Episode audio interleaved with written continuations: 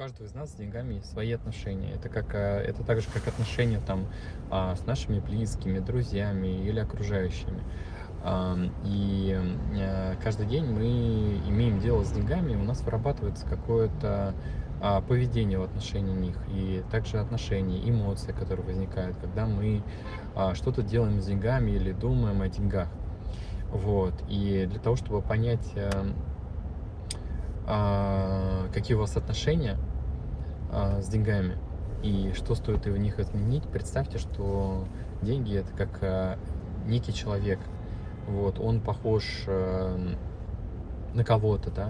То есть представьте прям конкретного человека, который ассоциируется у вас с деньгами. Что это за человек? Как он выглядит? Вот, а какой он?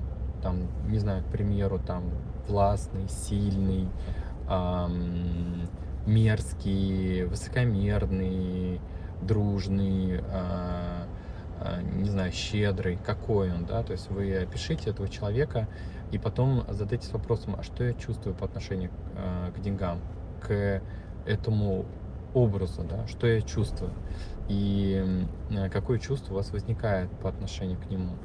А, И попробуйте еще в течение дня такое же упражнение сделать, когда вы оперируете с деньгами и задавайтесь вопросом, а что вы чувствуете и что вы думаете, вот, и что происходит. И тогда у вас э, появится понимание там, ваших отношений с деньгами, и э, это даст вам, по крайней мере, уже возможность э, проанализировать и понять, что стоит изменить в этих отношениях.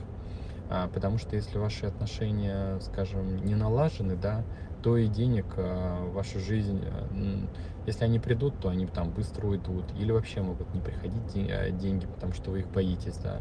Что деньги ассоциируются с чем-то страшным, ужасным, там, не знаю, или мерзким. Вот. Поэтому очень важно наладить это, эти отношения. И вот а что наладить в этих отношениях будет только понятно, когда вы представите эти отношения как а, что-то такое, как какой-то образ.